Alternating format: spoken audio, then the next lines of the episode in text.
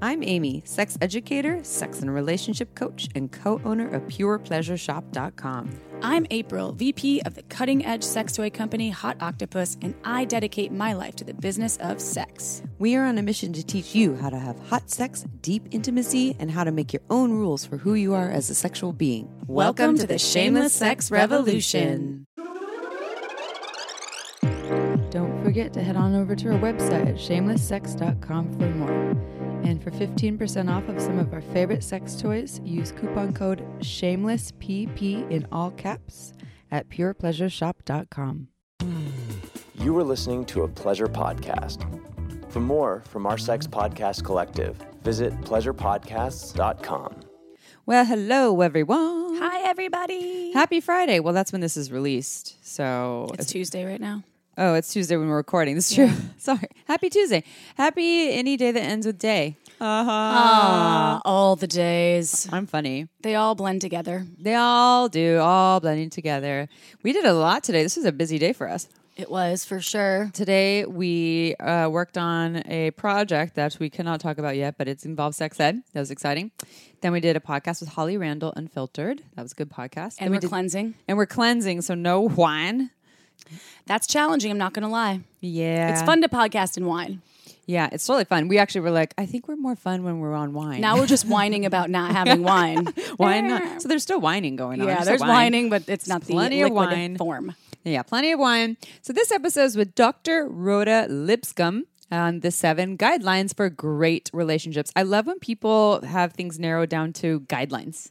And in this very clear, concise, of course, it's not one size fits all, but things that everyone can maybe apply to their relationships should they choose to. It's for all type, types of folks in relationships. You're not in a relationship, you probably will be someday. I took notes during this interview with her and like put them on my phone and then sent them to a couple of people like, "Oh my god, this was amazing." And yeah, stay tuned. It's really it's a great interview. Yeah, I'm Lots excited to stuff. listen to it again because she had some really good key points.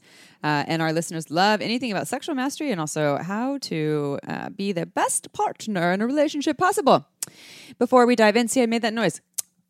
That's new.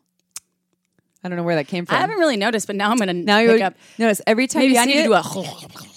That's my new noise. well, that face that came with it, if y'all could see, this is why we need to be on. I have a great face for radio. YouTube. That was especially that one. Yeah, every time you hear me go, maybe just put a finger up and then see how many fingers we get.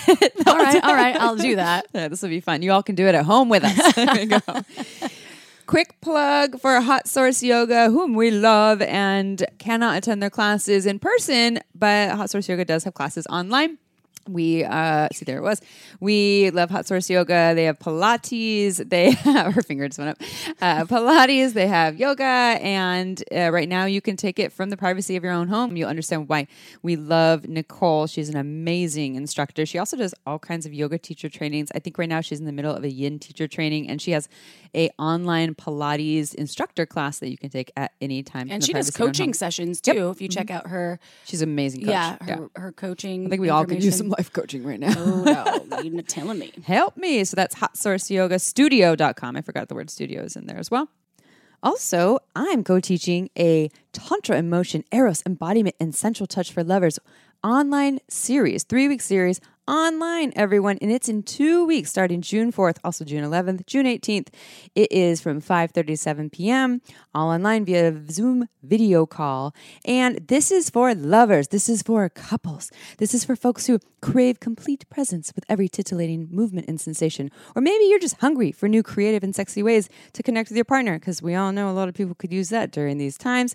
So, this is a three week online series with myself and the amazing Daniel Mollner. We usually teach this in person here in Santa Cruz, and well, now we're moving online. It's all experiential. It's going to potentially turn up your arousal, deepen your connection, give you some creative ways to spice things up.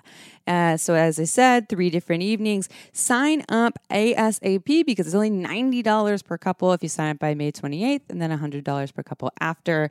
And you get to hang out with me on video, not just a voice in your ear. I will be now hanging out with you via the virtual world. So to sign up, go to danielmollner.com, D A N I E L M O L L N E R.com. There's more information on there. I hope to see you there. And also, we have another uh, fun little experiment we're going to do. We are playing clips from folks from our network. We're part of the Pleasure Podcast Network. We all made little clips with our top tips for quarantine slash shelter in place. This clip is from the American Sex Podcast. They are awesome. They are Chicago based. They have a Chicago accent, and they're sex educators. They're playful. Uh, they are also specialized in kink, but they have topics from all different uh, types of sexual preferences. So, without further ado, here is a little clip, and if you like it, go check out the American Sex Podcast. I'm Sunny Megatron from American Sex Podcast. The Pleasure Podcast question of the month is What is my number one sex tip for quarantine? My tip is don't freak out about how much sex you do or don't want right now. Stress directly affects libido. And right now, your sex drive might be at zero. Or you might be one of those types that responds to anxiety and fear with increased sex drive. It even has a name the apocalyptic hornies. So rather being all consumed with, oh my goodness, is this normal? Just take a deep breath. It's normal. You're dealing the best you can, and things might be different for a while. That's perfectly okay. Sometimes just reassuring yourself of this is half the battle. If you want to hear more, check out American Sex Podcast at americansexpodcast.com. I love that accent. And good information. Great She's so information. well-spoken. She's very well spoken. She's playful. She's educational and informative. And that Chicago accent makes me miss Chicago.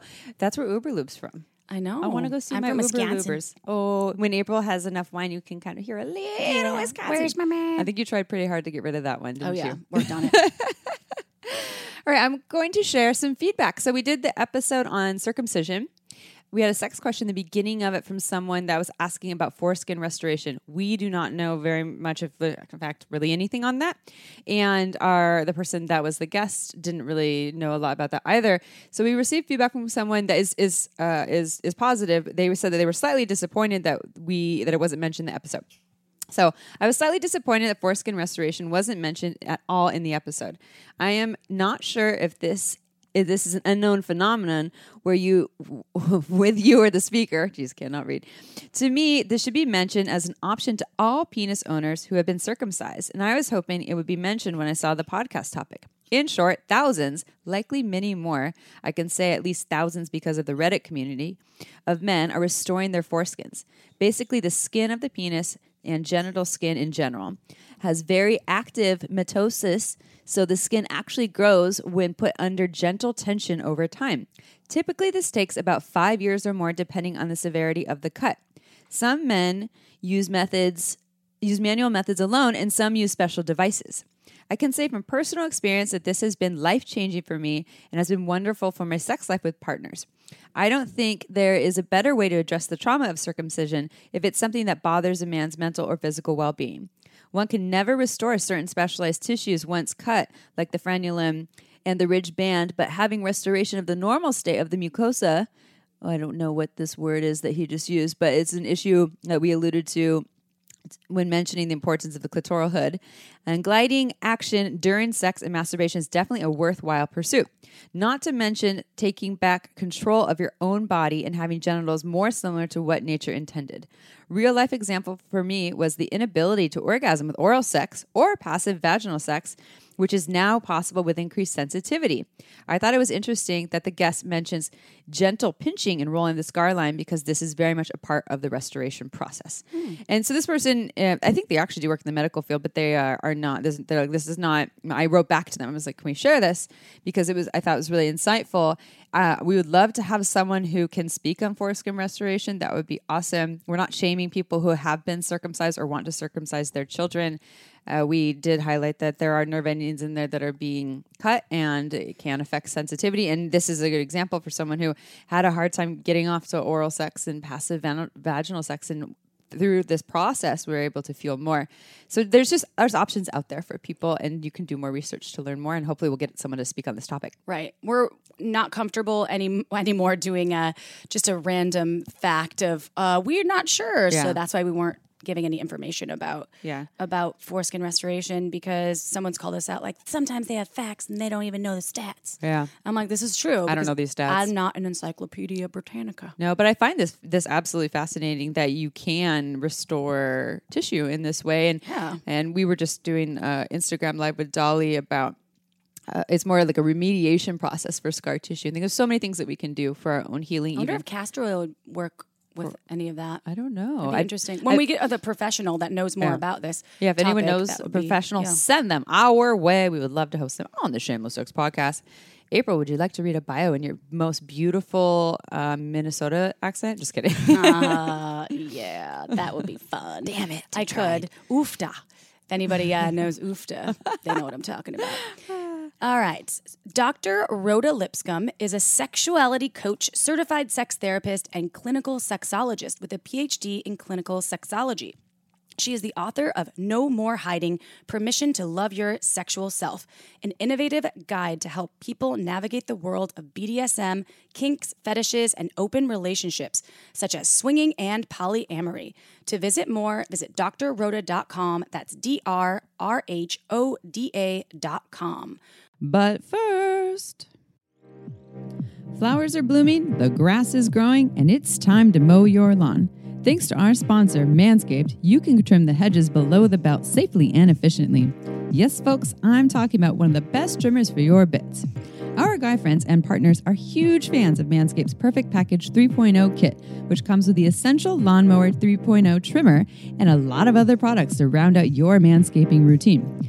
The trimmer features a cutting edge ceramic blade to reduce manscaping accidents so you're less likely to nick or snag any nuts.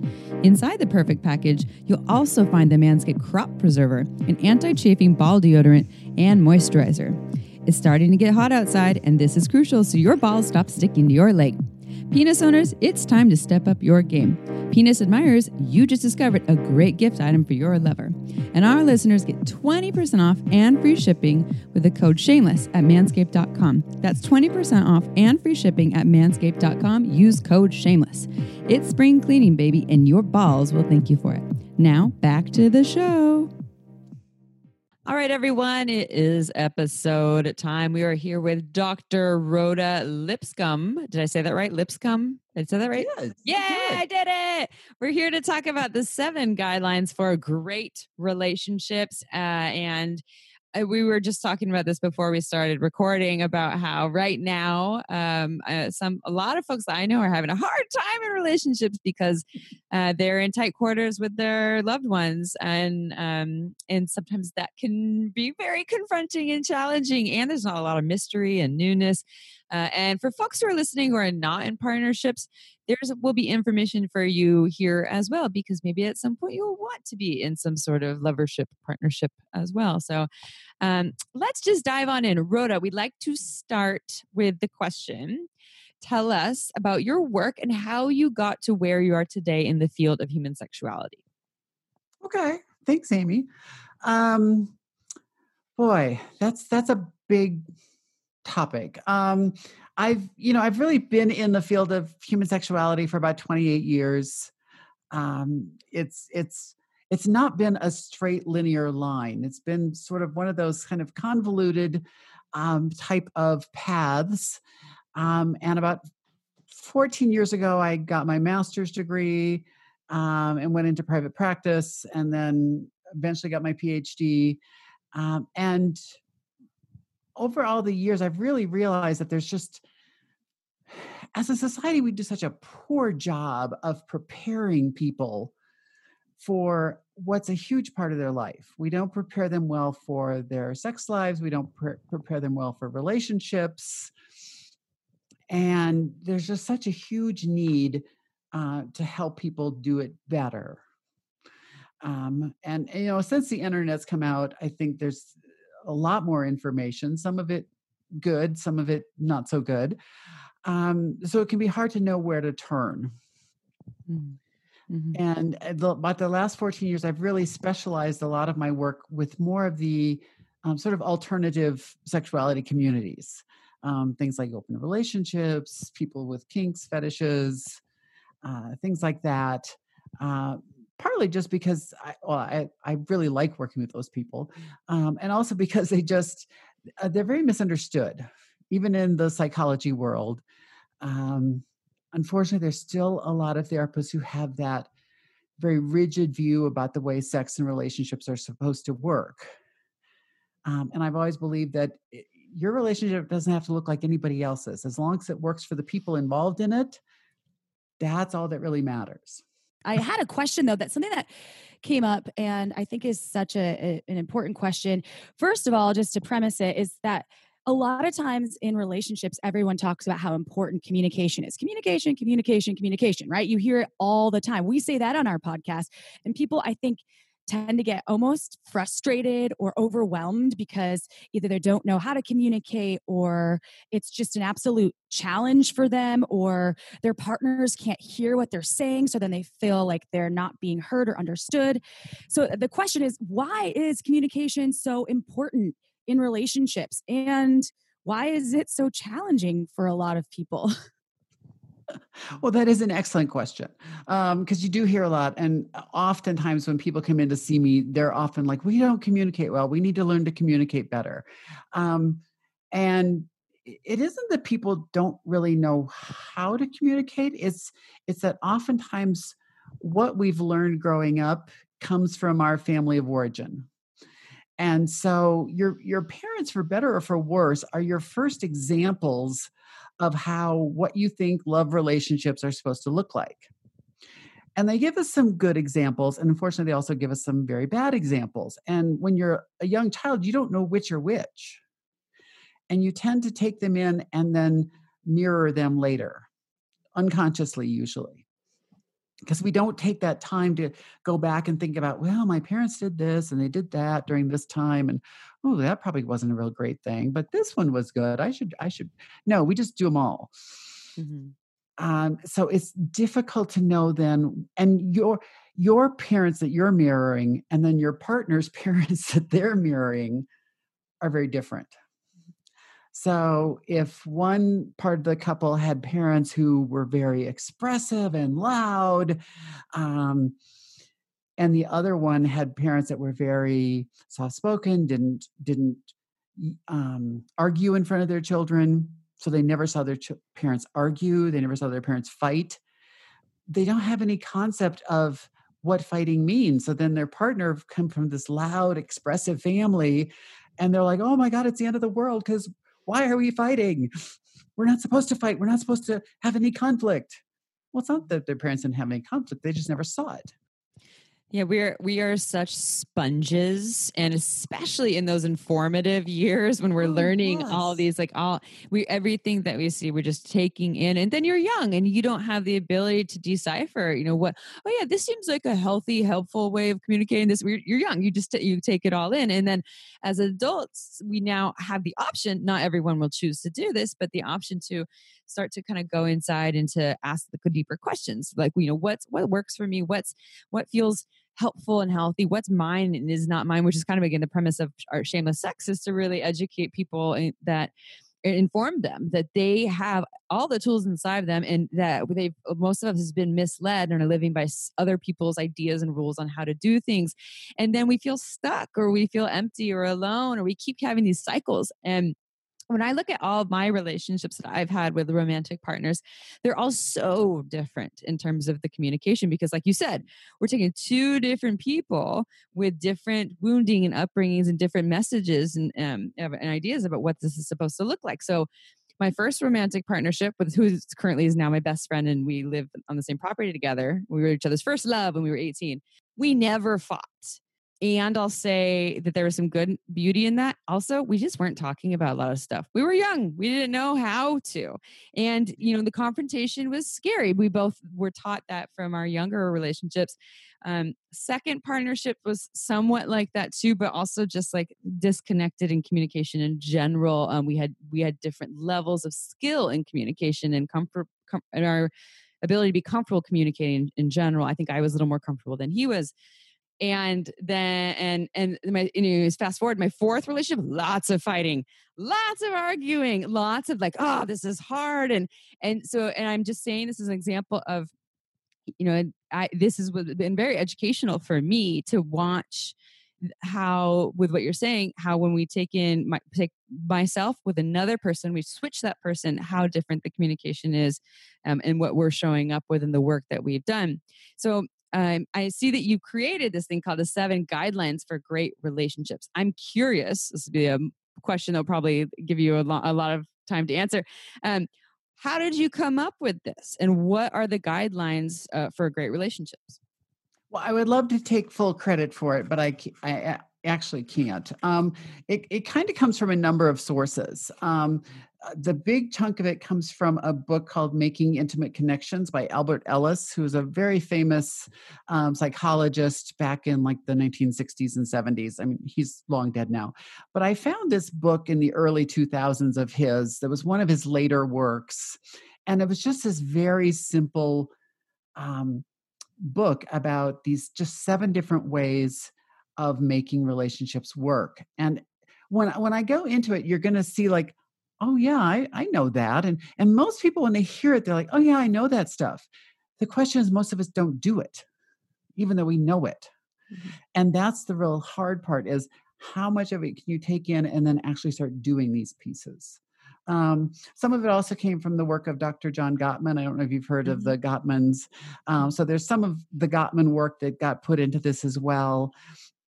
Um, and then other little pieces that just kind of came from not only 28 years of, of practice of, of working with people, but about 19 years of marriage. Um, you know, kind of like you were saying, with you look at your previous relationships. Before my my current husband, I don't think I ever had a relationship that lasted more than about two years. Mm-hmm. mm-hmm.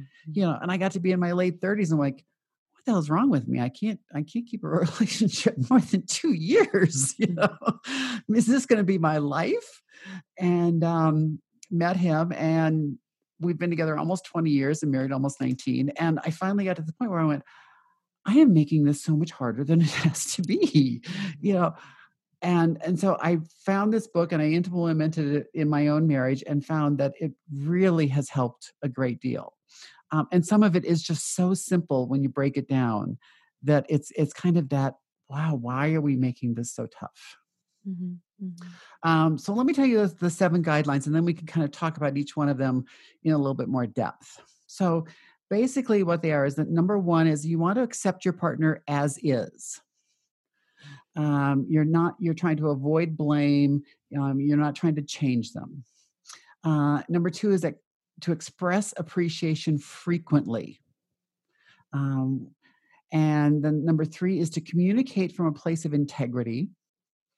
Uh, number four to share and explore differences with your partner um, and really give you a self a safe space to do that. Um, number five is to support your partner's goals. Uh, number six is to give your partner the right to be wrong. Uh, and number seven is to reconsider your wants as goals that you may achieve later. Mm-hmm. Um, and we'll get in, we'll talk about all these. Um, and I always say that the, number one is the hardest. Mm-hmm. Um, we have a hard time wanting to accept our partners for the way they are. Um, we, our society teaches us that oh well you're going to fall in love with this person and then you, you change them like oh well they're going to there's these things about them i don't really like or that irritate me but i'll put up with them for now and i'll change them later. Oh boy. Good luck. Good luck with that one. Yeah. Um, and it's so ingrained in our culture that we're going to change people and we don't realize that you know i mean like we have to think about it almost from ourselves. How much do we change because other people want us to? Mm-hmm. Usually, not very much. Mm-hmm. Usually, that tends to cause us to uh, dig in our heels and find that stubbornness inside and be like, I'm not going to change just because you want me to change. No. Mm-hmm. You know, we all want to be loved for who we are. I have, and I, I think uh, for kind of interject there too. One of my my experience by having someone, uh, a past partner who was really pushing me to change. There's some good stuff. Like I did transform in a lot of ways because it gave me this drive, like in certain ways. And there's parts of me that completely shut down. It wasn't even like defiance or, or stubbornness. It was like complete fear. Oh i'm not loved and accepted here and i and and there and that was not the way for me to blossom in these. It, it actually inspired me more so to pull away than to be able to grow in that department. I was thinking about this, um, Dr. Rhoda, when you were talking about thinking people will shift or thinking you can change them or thinking the marriage or the kids are going to help shift that person. Oh, yeah. And they think, oh, as soon as we get married, I know things are going to change. As soon as we have that baby, I think things are going to change. Oh, and no. that is something I feel it is very common. And Mhm. I always just want to shout out, like, no, that's not going to happen, honey. No. I mean, So it, just it could wanted to add change. It just isn't necessarily going to change to make things easier. uh, no. Very true. Yeah, things will change, but not necessarily the way you want them to change. um, especially if you're holding out for this hope that things are going to be better once we're married or once we have kids or once we like you hit these milestones and you think, oh, well, th- things are going to get better because you've hit the milestone rather than your relationship is a journey that you're in together.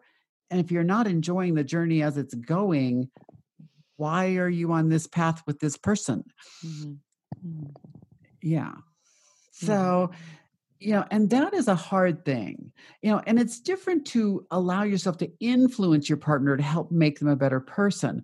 But that's a, that's more of that kind of encouragement rather than you're not okay as you are, you need to be different. Mhm. Mhm. Yeah. And so influencing your partner and encourage them and also letting them encourage you. Letting them influence you um, so that you're not coming at it from this standpoint of, well, you know, I'm perfect the way I am. You're the one who has to change. Would, would you say for folks who are single and or dating, uh, although dating's kind of funny right now, but like uh, uh, for your advice would be if you're getting into a relationship with someone to uh, choose them as they are and not based on who you hope they turn into. Very much so. Mhm. Um, you know, and sometimes in those early stages, we we accept certain things that we find amusing or endearing. And you have to go back and remember, like, there was a reason why you accepted that. Mm-hmm. Um, because if years later now it's making you crazy, well, they haven't changed. Mm-hmm. It's just your perception about how you feel about it that has changed because it's still the same behavior. Mm-hmm. Um, I, I had a couple once, and she was notoriously late, and he had this thing about being on time. And you know, I looked at him one day, and I mean, they've been married for 20 years, 25 years. Mm. And I'm like, why do you think this is going to change? Why do you get so upset about her being 10 minutes late when you know she's going to be 10 minutes late? Mm. She's been 10 minutes late your entire relationship. Mm. Why are you upset about it now? Mm-hmm, mm-hmm. you know and it was it was almost like this power struggle for him he's like but but she knows this makes me upset so she should do it for me like it doesn't work that way Or there's the people who take things really personally because they're like, you're doing this on purpose to piss me off. That Yes. one, which I'm sure there are times when people are defiant and are actually doing that. But hey, listeners, let me tell you that uh, to hear that from a partner uh, never works and feels good. like to, no to hear you're you're hurting me intentionally. First of all, we're telling you're telling someone what their experience is. You're telling them they're they're intentionally being an asshole, um, and isn't going to get you what you want ultimately. At least, I mean, in my opinion, I don't think so. yeah i don't think most of the time you're going to get what you're looking for um, and and nobody makes us feel anything we choose our own way of interpreting every situation. Um, and the same situation somebody else might look at it and uh, laugh like oh you're late again. Okay. Um, so you're choosing to be upset about it rather than choosing to look at it and go okay you're 10 minutes late. Um, He should hus- just give her a window of like 30 minutes and everything should just start 30 minutes earlier so she arrives on time. Boom, just solved their relationship issue. I know, I know. My husband's younger brother, he's always late. And so we always joke as a family that we tell everyone else what time something is starting, but we tell him a half hour earlier. And it works, I'm Yeah. sure. I have a friend that Uh, we used to do that. She's like, "You told me that it was six thirty when it was really seven on purpose," and we're like, "Yeah, we did." so then she started catching on, so we had to do an hour early now. Yeah, but yeah, Oh. that's the problem because once they catch on, then you have to add more time um, because it really doesn't work very well. Yeah. but it makes you feel better. Yeah. So the next thing is to express appreciation frequently. So it's really important to avoid that steady criticism and um, to acknowledge your partner for the small things that they're doing, but I mean, really honest communication. Um, and to avoid the four big relationship killers, which are criticism, contempt, defensiveness, um, and what Dr. Gottman calls stonewalling, or where you just shut down.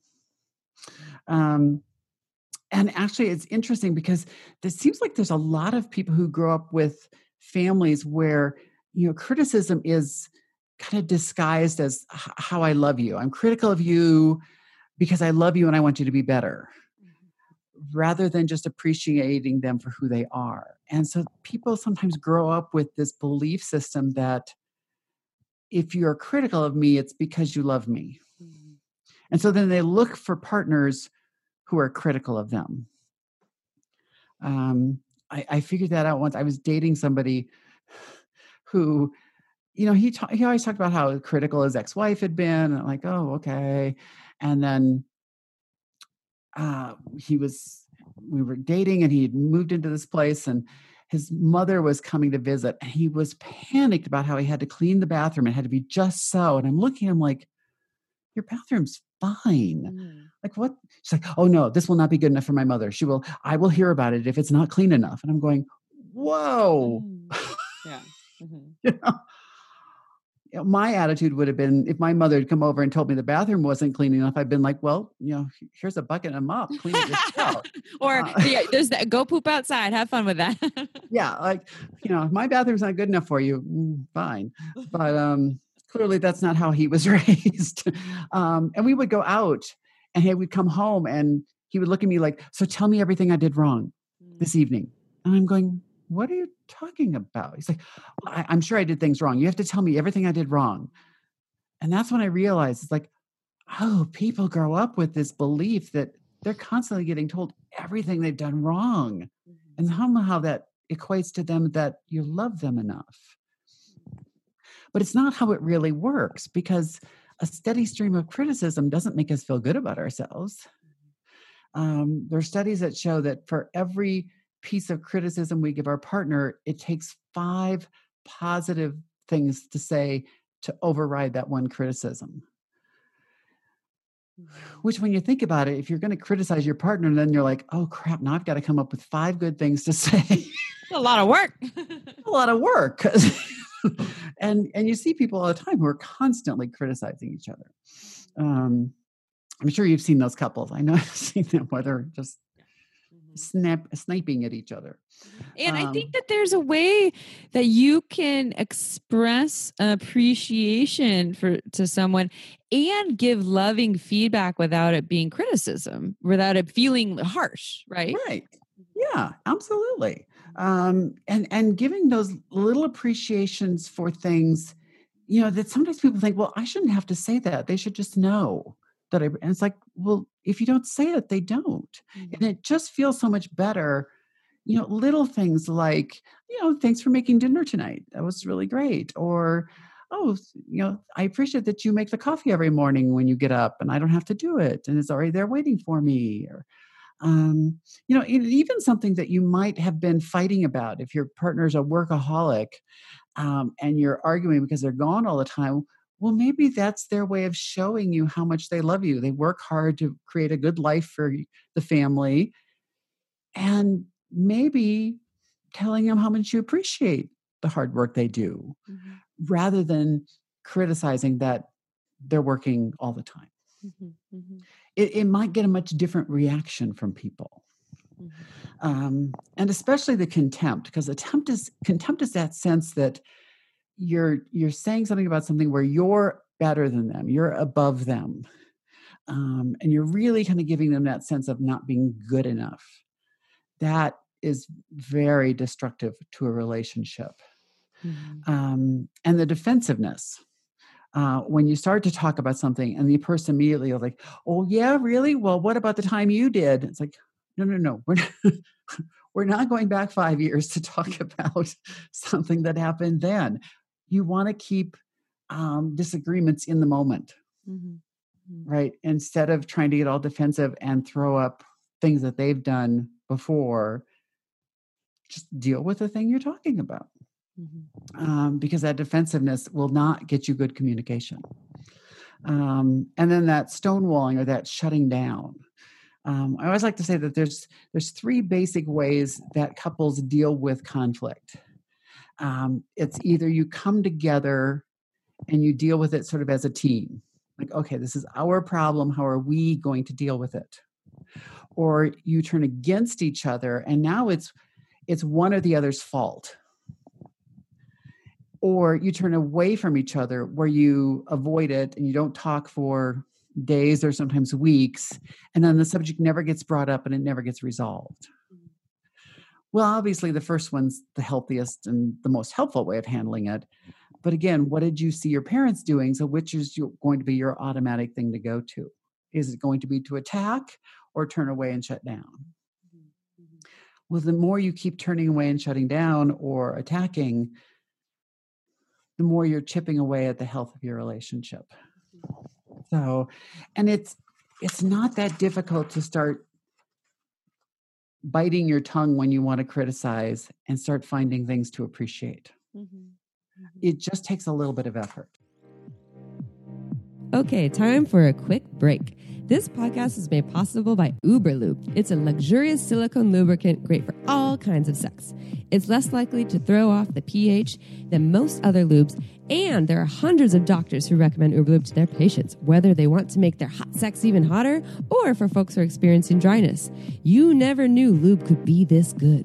So, whether you're an avid lube lover or you've never used lube before, Uberlube is right for you. It has no flavor, no scent, and feels absolutely amazing on the body. Uberlube has endless uses. I use it to tame my hair frizzies, to prevent chafing, and I even put some in my mouth right before an oral sex session, and it totally ups my blowjob game. Oh, and the bottle, it's gorgeous. It's totally discreet and looks more like a beautiful cosmetic product, so you can even leave it on your nightstand shamelessly. To learn why we think it's the best lube on the planet, check out uberlube.com. Use code shamelesssex and you get 10% off and free shipping. That's uberlube.com. Go check it out. And now back to the show. Yeah, it's a, pra- um, a, practice. You know, the the more we practice it, the easier it gets becomes the default. And if the folks who say, "I'm not good at that," you're just, in my opinion, probably just out, out of practice. Right. Yeah. If you're not good at it, okay, not that's a good thing to practice. Then it's a good thing to work on, um, because you you can get good at it. Mm-hmm. Just because you're not good at it uh, doesn't mean you can't get good at it. Um, so the number three is communicate. Number three, not number four. number three is communicate from integrity. So when your partner is right, just admit it. Hmm. It is not the end of the world to admit that your partner's right about something. Um, yeah, and and stop penalizing them for being honest. Um, oftentimes, you'll see people who they want to say something to their partner about something, but they're afraid to say it because they know the person's going to get, upset if they're just being honest. Mm-hmm. Um, I like to give the example of, you know, if your partner uh, decides to try a new recipe and it doesn't turn out very well, and they ask you, "So, what do you think of it?" It was know, great, just great, loved it. Right? Yeah. Do you have to kind of lie and say it was great when actually it was you could barely choke it down mm-hmm. or can you laugh about and be like well you know not not your best work uh, you know?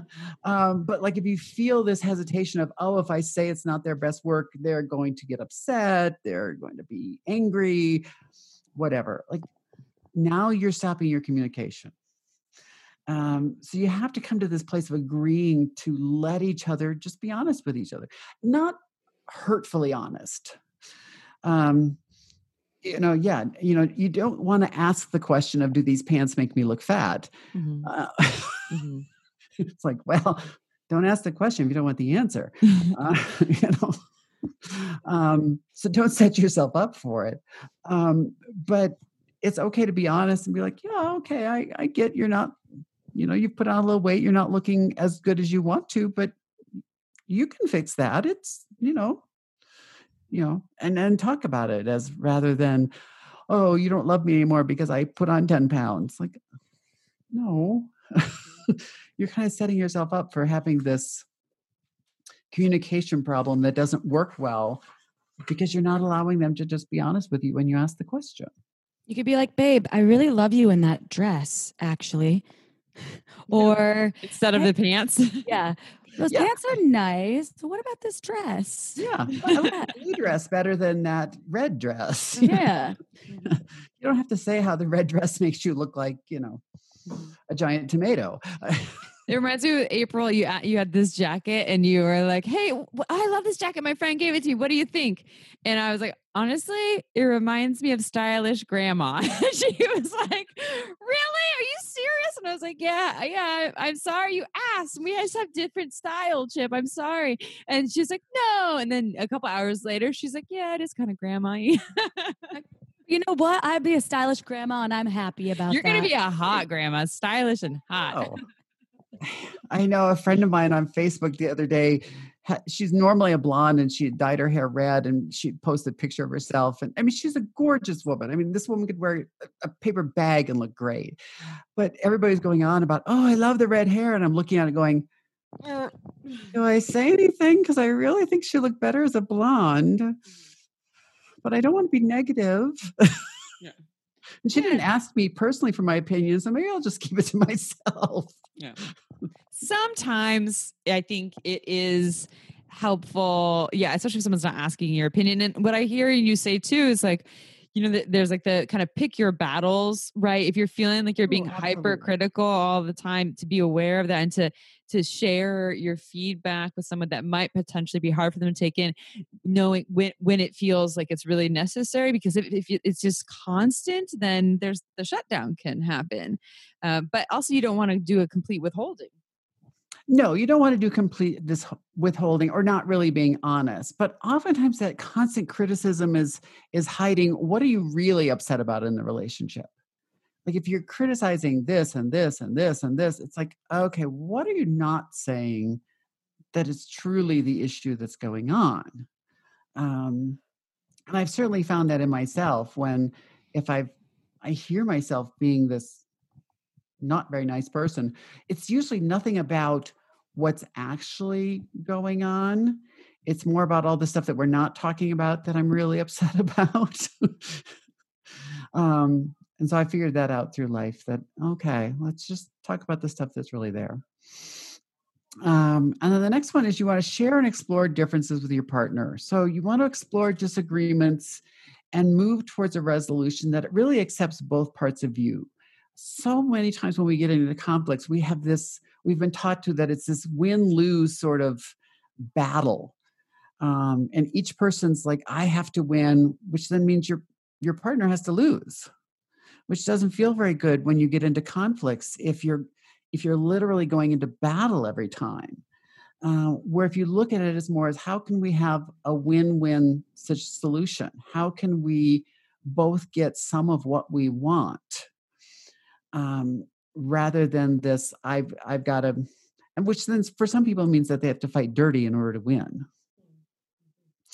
Um, and some people don't really understand the difference between what's a, a difference of opinion and a disagreement. Um, an example i like to give people is like if if you like dogs and your partner likes cats well you have a difference of opinion. But if you insist that your partner who likes dogs uh, has to like cats instead, well, now you have a disagreement. You know, it's like, okay, you can you can have differences, but how do you deal with those differences? And when you're confronted with them, how much of it is your own hurt sides that if, well, if you don't like cats, then you don't love me. And no, that's not what it's about at all. Um, and then next is you want to support your partner's goals.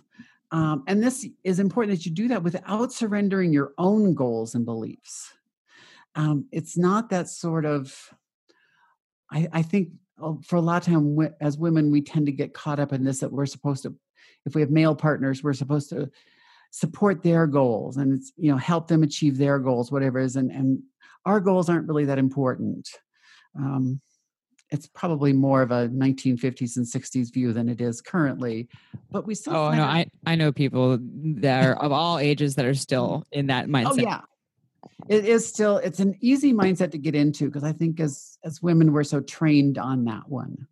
We're so trained that their their goals are more important.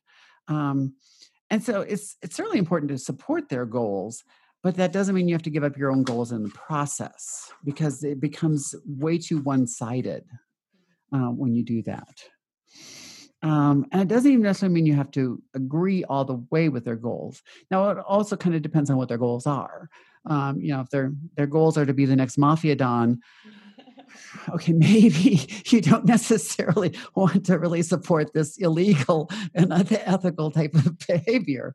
And also, I, I mean, just I, was thinking about if you are focused on supporting your partner's goals and putting yours on the complete back burner, you risk the, the you risk the fact that you could have some resentment coming up and that could create a rift between the relationship for, for not honoring your own goals. It's great to honor your partners and just to consider what what you would like as well. I've seen that many times and it's happened to me in, in some of my relationships you start to resent them and you don't know why but you kind of do so i think it's probably really important to honor your own needs and, and objectives Absolutely. And and to remember that goals change over time. You know, when you when people get into new relationships and you're dating and you're getting to know each other, often people start talking about what are their goals, what do they want to do in life, where do they want to be in five, ten years.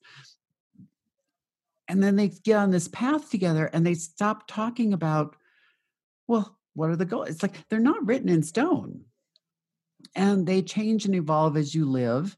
And if you don't keep talking about them every so often, about, hey, you know, because it's a great topic to occasionally sit down with your partner and be like, you know, where I, this is where we're at right now, and what are you thinking about in the next five years? Um, or what, where do you see ourselves when we retire?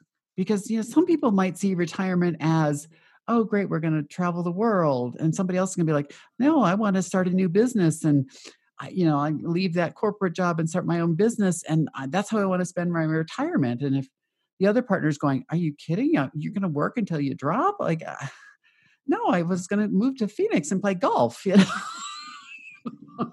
and the other one's bored to tears by the thought of moving to phoenix and playing golf so it's good to keep checking in with each other on all that stuff because they do change. Um, and the next is to give your partner the right to be wrong. Um, you know, I think people so forget that as human beings, we're designed to be fallible. Like that's making mistakes is how we learn as human beings, um, and that we're not meant to do everything right the first time. Um, if you accidentally do something right the first time, you really didn't learn much. But if you had to fail and figure out, okay, that didn't work so well, maybe I need to tweak this and do something different, you learn and you grow. Where if we don't let our partner be wrong, we're not allowing them to grow and we're not allowing them to evolve. We're teaching them that somehow it's bad to be wrong, mm-hmm. which usually means then we teach our kids the same thing, mm-hmm. which are not things you really want to pass on to your kids. no. Um, and I, I used to, I, I, frequently I'll teach people about when they're, they're thinking about, well, but I, you know, I can't be wrong. And, and people have a big issue with being wrong. Um, and I'll talk with them about how I want you to think about um, if if they're if they can remember back to when they watched maybe a young a younger sibling or if they've had children and they've watched them grow up. It's like remember back when your kid was a baby okay, at first they started learning to crawl, but they didn't do it very well at first. you know they might have gotten up on their their little hands and little arms and legs and they went to move the first arm and then they fell on their face and then they got back up again and you know they like they're trying to figure out how to move these things to make themselves go forward. They don't just get up and go. It's this series of getting up falling down getting up falling down. And at that point babies don't ever think about going this is just too hard. You know I, I see all you people walking around but uh, i i clearly am uh, humiliating myself trying to i keep falling down and forget it. You people are just going to have to carry me for the rest of my life. Babies don't do that but somewhere along the way we teach them that it's humiliating or embarrassing to make a mistake and be wrong. Mm-hmm. and so then as adults we don't we don't really thrive because we stop we stop pushing ourselves or we try to avoid wrongness altogether or or failure or not doing things perfectly and then people get in their own way and a lot things don't get done and like you said they don't push themselves they don't try the new thing or when they do uh fail or you know so what happens with marriage mar- relationships and marriages you know my i failed i failed marriage and i messed up and and and then living in that feeling of thinking that you're not good enough because things didn't work out perfectly um can just feel super limiting for how people can actually continue to grow and expand. I know for myself i've had to do a lot of work around um wrongness and um, and em- embracing that and like you said knowing that that's part of the path part of the learning and i love what you said about thinking of, of, children and and eh, pretty much everything that we as adults had to learn to to function in this world had to come from some trial and error. Right and you know it, re- it relates not only to your communication your relationship or that sense of oh if this relationship ends and it's failed and i've somehow failed as a person because I wasn't a good enough partner or I wasn't a good enough husband or wife or it's like I, I always try and tell people if just because you got divorced or broke up doesn't mean you failed. You know, maybe that relationship wasn't meant to work long term. And what did you learn from it? What did you gain from it? Rather than how you're beating yourself up about how it's not continuing on. Like, you know, maybe they were kind of a jerk and you learn to stand up for yourself and find somebody who treats you better. That's a positive. That's a good thing that you finally got out of this relationship that was not happy rather than you failed. So, yeah. Um, and then the last one is to cons- reconsider your wants as goals to achieve later.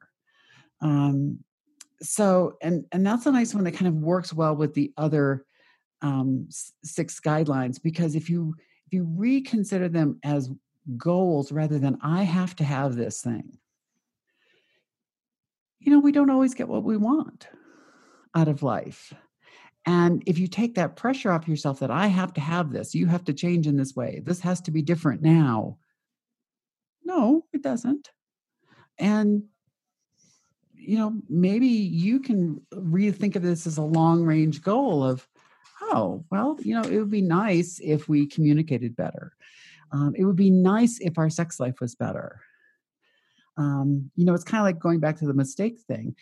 People shut down in their sex lives because they're f- too afraid of it not working well and then their partner being disappointed or angry or looking at them as not good enough as a partner as a lover and so they don't they don't try um, I often like to tell people that sex is this huge buffet of different things that are on it. And most people in their relationships get into this rut of they go to the buffet and every time they take the same things off of it. Well, one, that can be very boring. I mean, like, like I love a burger and fries, but I do not want a burger and fries three meals a day. Like, no. And so if you think about your sexual buffet, what else can you go and take off of it? What else might be different that you haven't tried or you haven't tried in a long time? Um, and and how can you look at sex between the two of you as this? It doesn't have to look the way you think it always is going to, because people forget that throughout life, you know, to have a good, healthy sex life, it's going to change. Uh, sex at 50 is not going to look like sex at 20. And thankfully so. you know, we don't want it to look the same way. We want it to ebb and flow and evolve. But that means you also have to take those risks and you've got to let each other stumble and let it be awkward and take chances. And if it doesn't work, be able to look at each other and be like, wow, that that was not fun. Uh, you know, rather than being angry with your partner because it, it wasn't magic. Like, you know, you kind of have to remember that uh, for most of us, the first time we had sex, it was not magic. Uh, definitely not. you know, you know, very few people I've ever asked that question to have said it was magic. Um, except an ex-boyfriend who when i asked him that question i found out that i was his first. Uh, the answer better be yes then right? Now no i would have been fine but i'm just going whoa you're telling me this two months later that i was your first? Okay. Surprise! Surprise! Special. Yeah, yeah. oh um, well uh, yeah. Do you cover uh, the guidelines deeper in your book for folks? The book, uh, No More Hiding Permission to Love Your Sexual Self? Or is this a separate kind of thing they can access through your website? Um, I, I, I have some pieces online on uh, my Facebook page that are videos where I cover it. I like I broke it down to where I take each of one of those for a day and talk about them. Um, and so those videos are online. If you go to my Facebook page, um, it's just called Dr. Rhoda, and people can access it there. It's also on my YouTube channel, uh, which is Dr. Rhoda Lipscomb, and you can see all of the seven guidelines there. It's the book is a, a little bit more, uh, a little different. That it's more about um, helping people kind of guide themselves when they have these different uh, types of sexual desires, whether it's open relationships or various kinks or fetishes or BDSM. And they want them, but they're not quite sure how to get to that place where they can truly be authentic in themselves. Um, you know, they've spent years hiding these things. They, they, they don't know how to talk about them. And it's kind of helping them through that process of going, really, this is okay. You're not um, a sexual pervert because you like BDSM or, you know, you like a certain, you have a shoe fetish or whatever it is. Mm-hmm. And I know you're a sexuality coach and a sex therapist. Do you work, are you taking new clients or patients? And if so, can you let our listeners know how they can find you and work with you? Um, yes, I am. And even though, I mean, as a psychotherapist, I can only work with people in the state of Colorado because that's where I'm licensed. But as a sexuality coach, I can work with people all over the country. And actually, I've even worked with people from a few other countries. So um, that is always a, an access for people who, if they've heard something they like and they want to get in touch with me, um, they can always go to my website, which is drrhoda.com. And that's probably the easiest way. And um, or send me an email, uh, which is rhoda at drrhoda.com. Um, and either way is fine. And just, you know, let's just start having a conversation. Um, sometimes it's it may be a matter of we're not the right fit and maybe i need to refer you to somebody else um, and that's fine but some people will be like oh no you're you're my person you're the one i want to work with i'd be like great mm-hmm. that's that's what i'm here for I took so much from this episode, and I actually took a bunch of notes while you were speaking. And I just want to say thank you. I think you may have, uh, or I may have forgotten one of the eighth guidelines, which I wanted to share, which is why not get your partner some great wine? Go to marginswine.com. That's the eighth and forgotten one. And uh, check out your and support your local Santa Cruz winemaker because Megan Bell's been making wine. She's talented, gifted. It's boutique, beautiful wine. And your partner and probably you will love it helps to get through your quarantine, I hope. So check out her site, sign up for a newsletter now, and absolutely wonderful speaking with Dr. Rhoda Lipscomb. I think that you have some excellent, excellent tools here, and I want to start to apply them. Now I'm going to make a little uh, note to have on my my mirror because I think I forget sometimes how to how to show up and be an amazing partner and we can all do a little bit more to show up within ourselves and for each other. And so, um, thank you so much, Dr. Rhoda. Thank you Oh, for being here with us. And to all of our listeners out there, thank you for being part of the shameless sex revolution. Go ahead, just log on to iTunes and give us five stars. It just helps more people further better their relationships and themselves and their sex lives and their pleasure. And we love you for it. And we love absolutely each and every one of you. We'll see you next Tuesday. And remember, we're also on Fridays. Ciao for now. Don't forget to head on over to our website at shamelesssex.com for more. And for 15% off of some of our favorite sex toys, use coupon code SHAMELESSPP in all caps at purepleasureshop.com.